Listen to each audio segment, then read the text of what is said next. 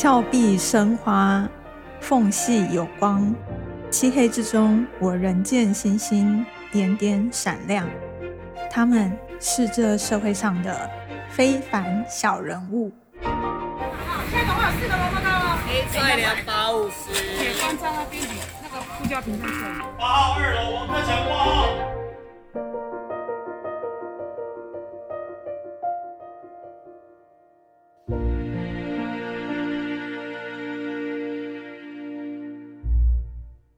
各位听众，大家好，欢迎收听由静好听与静文学共同制作播出的节目《非凡小人物》，我是静文学文化组记者吕以龙。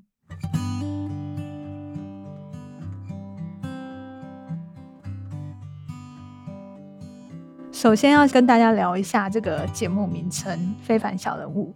这个名称其实是取自英国历史学家霍布斯邦一本书的书名，但是在想节目名称的时候，我想的其实是另外一件事情。大家知道六月第三个礼拜天是国际父亲节吗？就是世界上有很多国家都是在这一天感谢父亲这个角色。然后今年的父亲节，日本的三多利旗下的咖啡品牌跟蜡笔小新合作，推出一个八十二秒的动画。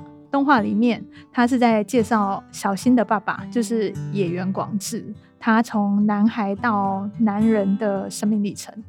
然后很这个已经播了大概三十年的动画，然后很多从小看蜡笔小新，然后一路长大，现在已经步入中年的粉丝，看了这个动画之后，就是哭得一把鼻涕一把眼泪，因为就是野原广志跟每个人一样，在日常生活中挣扎。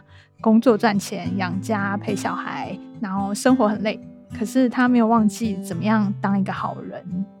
真正让世界运转的，正是像我们这些成千上万的平凡人啊！在企划节目的时候，我就想到野原广志这一句话，他很像我们的报道里面会出现的一些关键的配角，在乱世里面给其他人温暖。不是因为他们是英雄或是大人物，只是因为他们选择不要忘记怎么当一个好人。真正让世界往好的方向运转的，正是这些非凡的小人物。那接下来就请大家持续锁定静好听跟静文学共同制作的 Podcast，一起欣赏这些一个又一个的非凡小人物。